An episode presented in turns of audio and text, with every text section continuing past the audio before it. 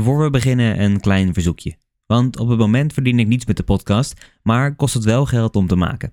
Mocht je waarderen wat ik doe en de podcast willen steunen, dan kun je een eenmalige of terugkerende donatie doen via de link in de beschrijving of op www.verhalenwoordslapengaan.com doneren.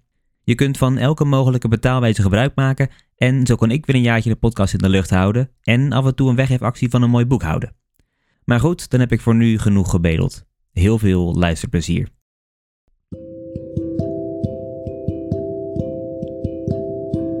Hallo allemaal en welkom. Mijn naam is Mike en in deze aflevering lees ik voor uit de nagelaten bekentenis van Marcellus Eemans. Dit is Verhalen voor het slapen gaan.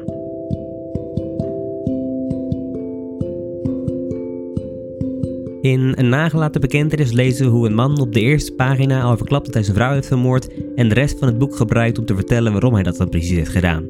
Het is een door en door naturalistische roman, waarin het hoofdpersonage niet aan zijn lot zal kunnen ontkomen. Als je meer context wil horen over de roman en de auteur, dan verwijs ik je naar aflevering 69, waarin ik het werk introduceer. Het is al even geleden dat we uit het nagelaten bekentenis hebben gelezen, maar gelukkig komt veel van wat we tot nu toe weten op hetzelfde neer. Willem is een zielige man die het niet lukt om zich vrij te vechten van zijn lot. Zo hebben we gelezen over zijn jeugd, zijn relatie met zijn ouders en zijn verschillende pogingen om tot snappen aan zijn omgeving, die allemaal falen. Nu is hij verloofd met Anna, voor wie hij echter niet veel voelt en van wie we weten dat zij Willem later zal uitkotsen. Dat belooft niet veel goeds. Maar goed, Willem te meer heeft haar dan ook niet voor niets vermoord, zou je denken. In ieder geval, we hebben nog een lange weg te gaan. Dit is een nagelaten bekentenis van Marcellus Eemans.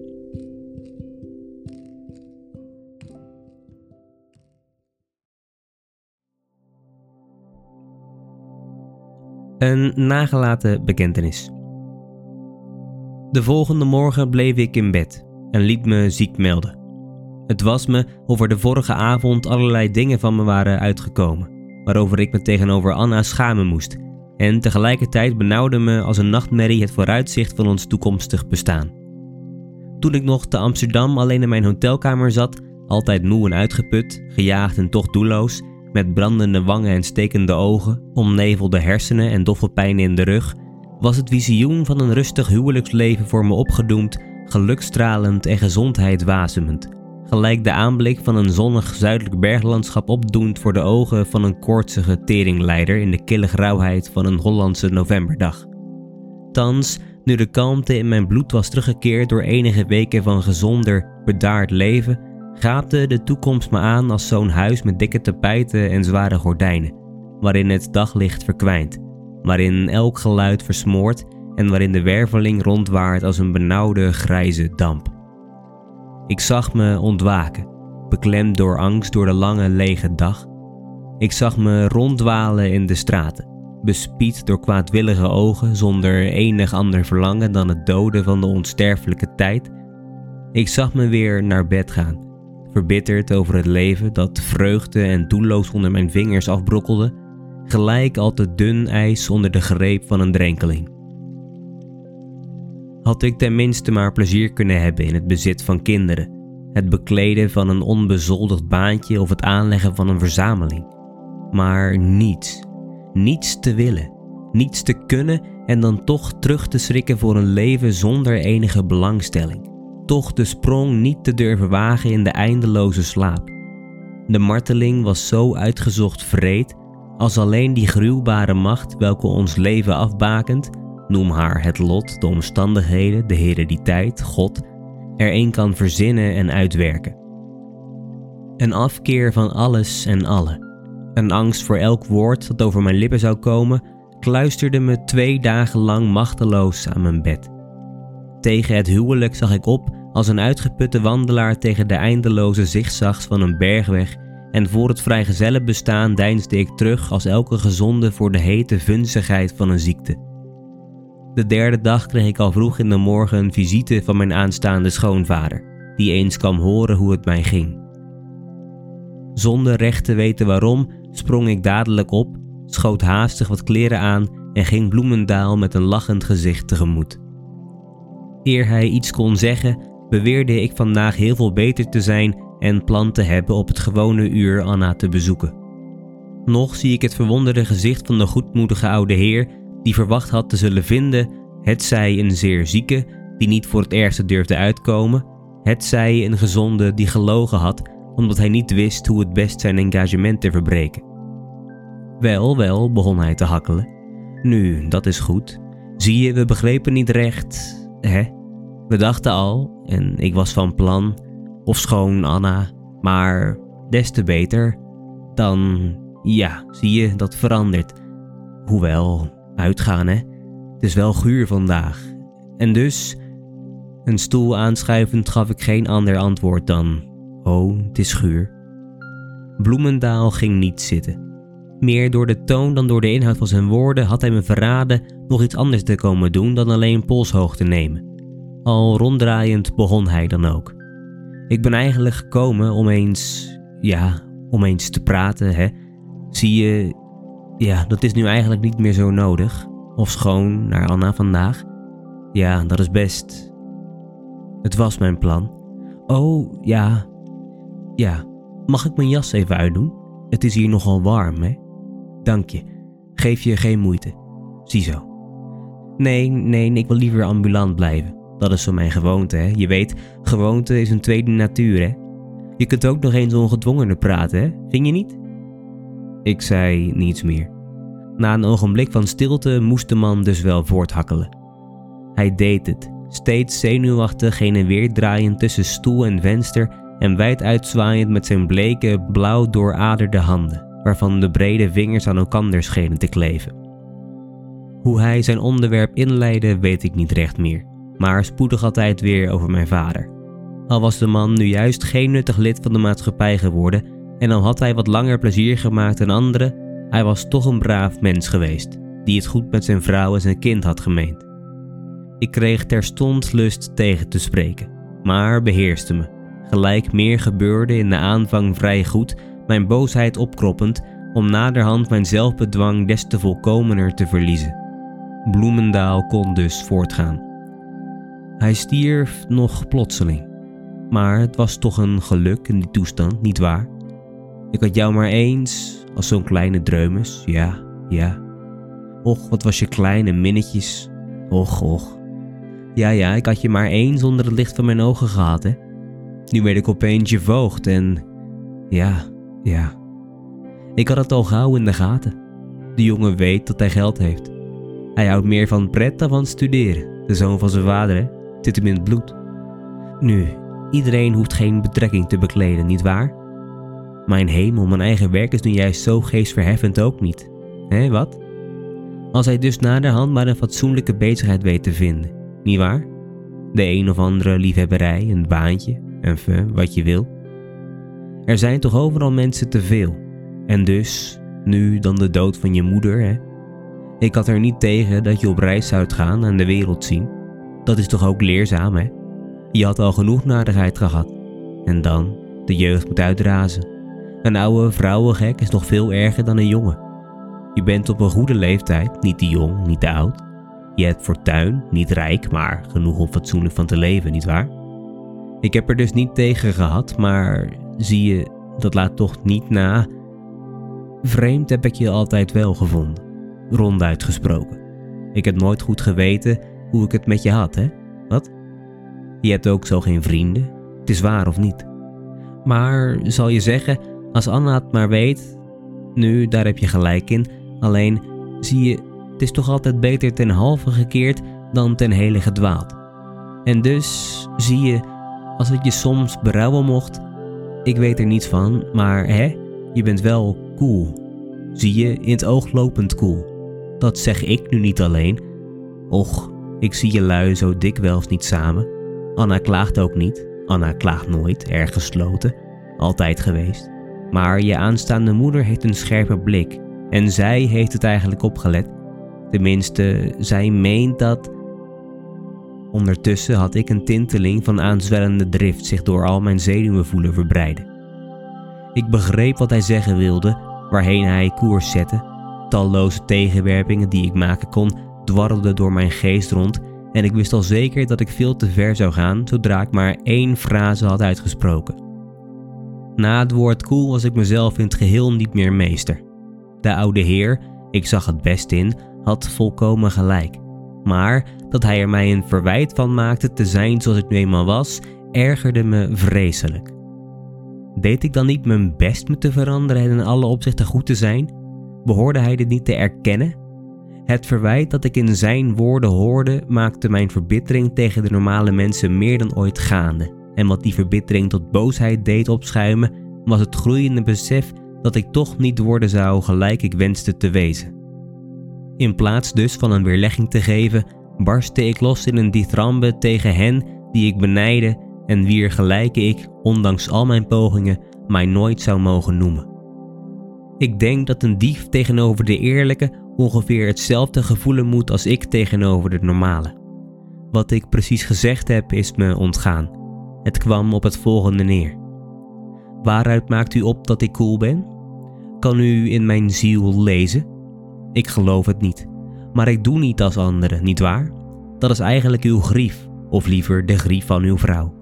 Zij schijnt tot de mensen te horen die van tevoren weten hoe iemand in elk stadium van zijn leven zich behoort te gedragen. Alle moeten gelijk zijn en hetzelfde doen. Iedereen moet gedresseerd worden. De mensen die geen sprankje natuurlijk gevoel meer over hebben omdat ze al sedert eeuwen geperst worden in het dwangbuis van de maatschappelijke vormen, eisen van elkaar dat ze zich gedragen zullen zoals de wet voorschrijft. Oh, ik weet wel dat die wet nergens geschreven staat, maar wat doet dat ertoe, nu zij door de heren die tijd in alle, nee, in bijna alle hersenen is geprent. Was er nog een beetje natuur in ons, dan genoten we de liefde op het ogenblik dat zij in ons opwelt. Maar dat heet immoreel. Koud en afgemeten moeten we elkander respecteren. Maar heeft de wethouder eenmaal zijn vergunning uitgereikt, dan is het weer omgekeerd. Wee de man die zich daarna niet hartstochtelijk toont. Aan de andere kant moet weer ons engagement toch warm zijn, toch vrijen, toch zoenen, toch pakken, nietwaar? Houd het me ten goede, maar ik vind die opvatting gemeen. Ik walg van elke dwang, waaronder een natuurlijk, waar, zuiver gevoel verstikt. Nadat ik ongeveer zo, maar langer en uitvoeriger was losgebrand met allerlei hatelijkheden aan het adres van de maatschappij en de maatschappelijke mens, die met onze kwestie niemendal te maken had, besefte ik heel goed dat ik wat waarheden vermengd met sofisme ten beste gegeven, maar Bloemendaals vraag in het geheel niet beantwoord had. Naderhand werd het me klaar dat ik onwillekeurig niet alleen mijn aanstaande schoonvader, maar ook mezelf had trachten te misleiden door mijn onlogenbare koelheid voor Anna op één lijn te stellen, met een natuurlijk gevoel, dat aan banden werd gelegd door de heersende opvatting van het fatsoen. Het ging zo wonderlijk in mijn binnenste toe dat ik op het ogenblik zelf onmogelijk oprecht had kunnen zeggen: Ik wil trouwen of ik wil het niet. Om nog enigermate terug te keren tot mijn punt van uitgang Misschien ook wel met de onbewuste bedoeling om hem in de gelegenheid te stellen het engagement af te breken. Eindigde ik met de frase: Ik ben zoals ik ben. Bevalt u dat niet, zeg het dan maar. Ik doe niet aan huichelarij. Alsof al wat ik gezegd had van mijn standpunt niet één doorlopende huichelarij was geweest. Het gevolg van mijn uitbarsting was dat de oude heer meende me diep gegriefd en miskend te hebben. Ootmoedig en erger stotterend dan ooit vroeg hij om vergiffenis, begon te huilen, lachte door zijn tranen heen en verzekerde me tenslotte met een hartelijke handdruk en met een vloed van afgebroken zinnetjes dat hij niets anders beoogde dan het geluk van zijn kind en van zijn ex-pupil, die hij immers eveneens als zijn kind beschouwde. Zeker moest ik me niet anders voordoen dan ik was, als ik het maar goed met Anna bedoelde. Daarop kwam het aan.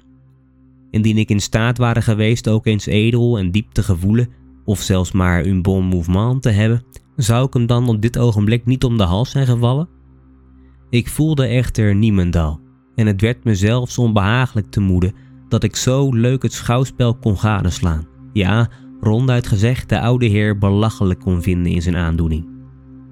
Ik weet niet hoeveel voorouders uitsluitend voor een egoïst plezier moeten geleefd hebben opdat een wezen als ik levenslicht zou kunnen aanschouwen, maar wel weet ik dat zij in alle gevallen beter hadden gedaan de soort niet lang genoeg voor te planten om er eindelijk een schepsel uit te laten voortkomen dat zijn onuitroeibare ellendigheid zou beseffen en daardoor boete voor allen tezamen.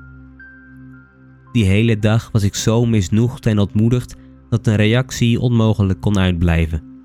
Deze kwam dan ook in de avond, toen een half uurtje muziek me het geloof aan, nee, de illusie van mijn beter ik terug had gegeven. Voor het eten had Anna wel naar mijn gezondheid gevraagd, doch niets gezegd over mijn koelheid. Hadden de oude lui hun opmerkingen dan voor zich gehouden? Zeker ben ik daar nooit van geweest, maar ik geloof nu van ja. En ik ben er wel van overtuigd dat Anna zich destijds om deze koelheid niet bekommerd heeft. Die avond zag ik dit evenwel nog niet in. Ik dacht dat zij zweeg om mij niet te kwetsen. Deze opvatting vertederde me en midden onder het spelen haar hand grijpend begon ik met ongeveinsde tranen te stamelen. Word toch nooit boos als ik eens saai ben of onaangenaam.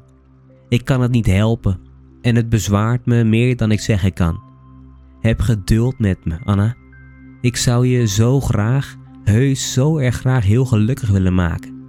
Dan had ik tenminste eenmaal in mijn leven iets goeds, iets waarlijk goeds gedaan. Kijk, als je me soms onverschillig vindt, grijp me dan maar bij de hand.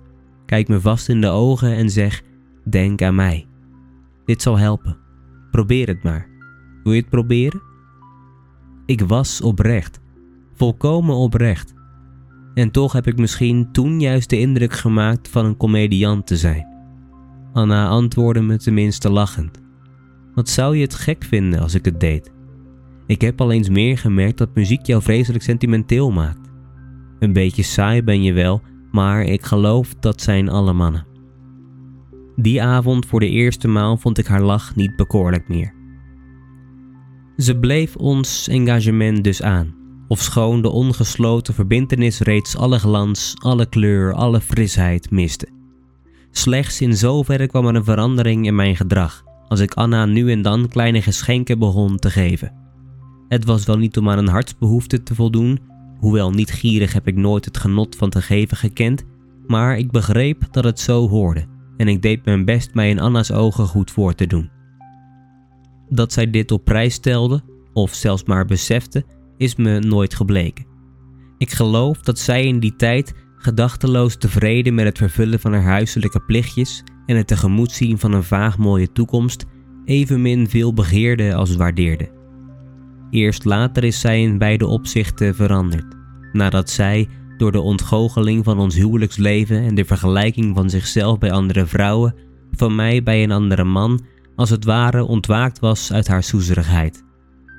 Van mijn kant deed ik vruchteloos mijn best te begrijpen hoe Anna vond dat een man moest wezen, met de bedoeling dit beeld dan zoveel mogelijk te verwezenlijken. Al had ik maar bij schaarse buien de eigenaardige zielsverrukking gevoeld, waarin voor mij de liefde moet bestaan, mijn afschuw van het verleden hield het verlangen in stand om een beter mens te zijn. Juister gezegd, in afwachting dat ik beter zou worden, wilde ik beter schijnen. Ongelukkig belette dit niet dat mijn ogenblikken van angst voor de toekomst met de dag menigvuldiger werden. Ik hield wel vol, maar niet uit een overtuiging die de vrucht is van een innerlijke aandrift.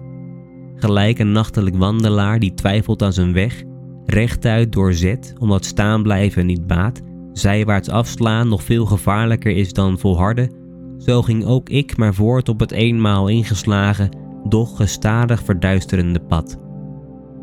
Eindelijk naderde de dag van de aantekening. Deze formaliteit maakte op Anna een indruk waarvan ik verbaasd stond te kijken. Wat was er in hemelsnaam voor plechtigs in de verklaring, afgelegd tegenover een gebrild bureauheertje, dat wij voornemens waren een huwelijk aan te gaan? Had ik er iets in kunnen vinden, dan zou het iets stuitends zijn geweest. Na afloop maakten we onze testamenten en terwijl het denkbeeld van de dood Anna's wangen asgrauw kleurde, had ik moeite niet in een schateligheid te barsten over de ernst waarmee zij, die niets bezat en weinig had te wachten, mij vermaakte. Al wat zij had en al wat zij eenmaal zou krijgen. Daarna kwamen twee gebruiken ter sprake waarvan ik niets wilde weten: een receptie en een kerkelijke inzegening. Anna en haar ouders waren op beide gesteld. Ik was er zo bang voor dat ik misschien nog eer mijn engagement had afgebroken dan op dit punt hun zin gedaan. Toch erkende ik niet dat vrees voor een gek figuur op het mij onbekende terrein, de kerk, en angst voor de vormelijkheid in een groot gezelschap van vrienden en kennissen mij zo halstarrig deden weigeren. Weer schoof ik mooie argumenten vooruit, als het niet willen huigelen van de ongelovigen, de ontwijding van ons geluk door de onoprechte felicitaties van nieuwsgierigen, en zo kreeg ik mijn zin. Al vonden de oude lui, vooral mama, me vreemder dan ooit. En al vond zelfs Anna het afwijkende van mijn gedrag kennelijk onplezierig. Wij trouwden op een allereenvoudigste manier. Nadat de kerkelijke plechtigheid was geschrapt, hadden pa en ma Bloemendaal geen aardigheid meer in de zaak. Dat Anna zelf liever in een bruidstoilet naar de kerk dan in een simpel reisjaponnetje naar het stadhuis waren gereden, vermoedde ik wel, maar durfde ik niet uitspreken. Het zou immers toch onmogelijk zijn geweest in het opzicht haar genoegen te doen en mijn schroomvalligheid te overwinnen. Het gevolg was dat zij de ceremonie niet half zo ernstig opvatte als de aantekening, waarvoor de ambtenaar per rijtuig naar Bloemendaals woning was gekomen. Aan wenen dacht ze niet, en toen ik haar toefluisterde dat een der getuigen een bandje uit zijn broekspijp liet hangen, proestte zij het haast uit. Teruggekeerd van het stadhuis besefte ik dat het ogenblik gekomen was om mijn vrouw in mijn armen te sluiten en te zeggen: Ik ben onuitsprekelijk gelukkig. Ik deed het niet. Ik kon het niet doen.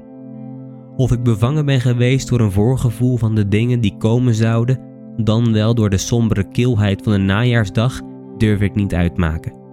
Ik herinner me alleen haar in een onverwarmde kamer geholpen te hebben aan het inpakken van de koffers en me zo gedrukt, zo door en door verkleumd, zo min, zo diep ongelukkig te hebben gevoeld, dat ik onwillekeurig fluisteren moest: Wat een ellende, wat een ellende. Daar kwam bij dat ik Anna met haar door de kou bruinrood gemarmerd vel nooit zo weinig verleidelijk had gevonden als in het eerste uur van onze verbintenis. Het déjeuner met de vier getuigen, van Zwamelen en een oude vriend van Bloemendaal voor Anna, van Drechten en een verre neef van mijn vader voor mij, was een ware marteling. De oude lui, geheel van streek, wisten hun tranen niet te bedwingen. Anna schreide mee, waarschijnlijk alleen uit zenuwachtigheid, en terwijl het mij even onmogelijk was met al dat huilen in te stemmen als een vrolijker toon aan te slaan, verbeeldde ik me dat de getuigen me aanhoudend opnamen en zich verwonderden over mijn leukheid. Een pijnlijk gerekt afscheid besloot de reeks der formaliteiten. Van papa's woorden herinner ik me niets. Van mama is me bijgebleven tot Anna. Wees altijd de minste, kind. Doe stil je plicht. En tot mij, bedenk dat je nu het geluk van twee levens in je handen hebt. Daarna volgde een spoorrit, die eindeloos leek door de duisternis en de kou. En toen genoot ik mijn eerste huwelijksnacht.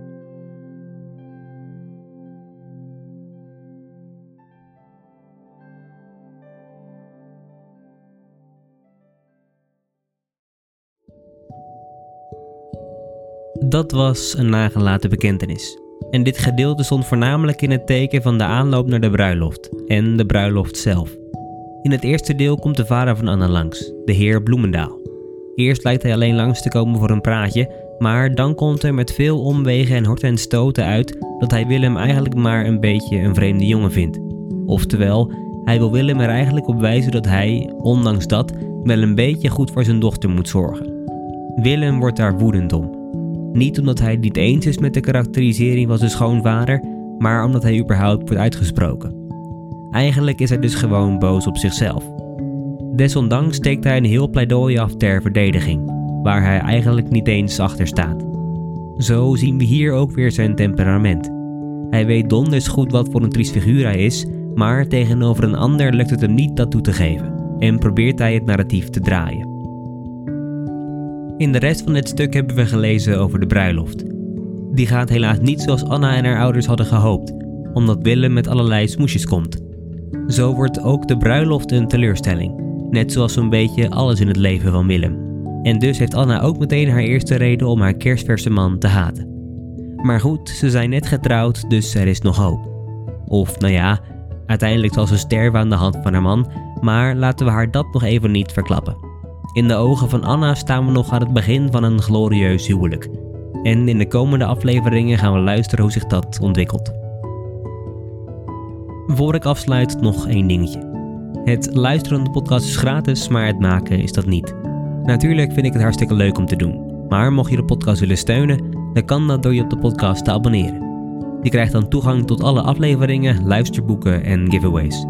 Je kunt ook altijd een losse donatie doen. Alle links staan in de beschrijving.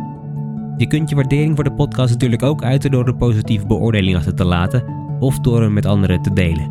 Dat helpt mij enorm. Ik wil jullie hartstikke bedanken voor het luisteren naar deze podcast. Voor achter de schermen, updates, vragen of opmerkingen kun je me vinden op social media onder de naam Verhalen voor het gaan. En dan zie, slash hoor ik jullie volgende keer. Voor nu, goede nacht, slaap zacht.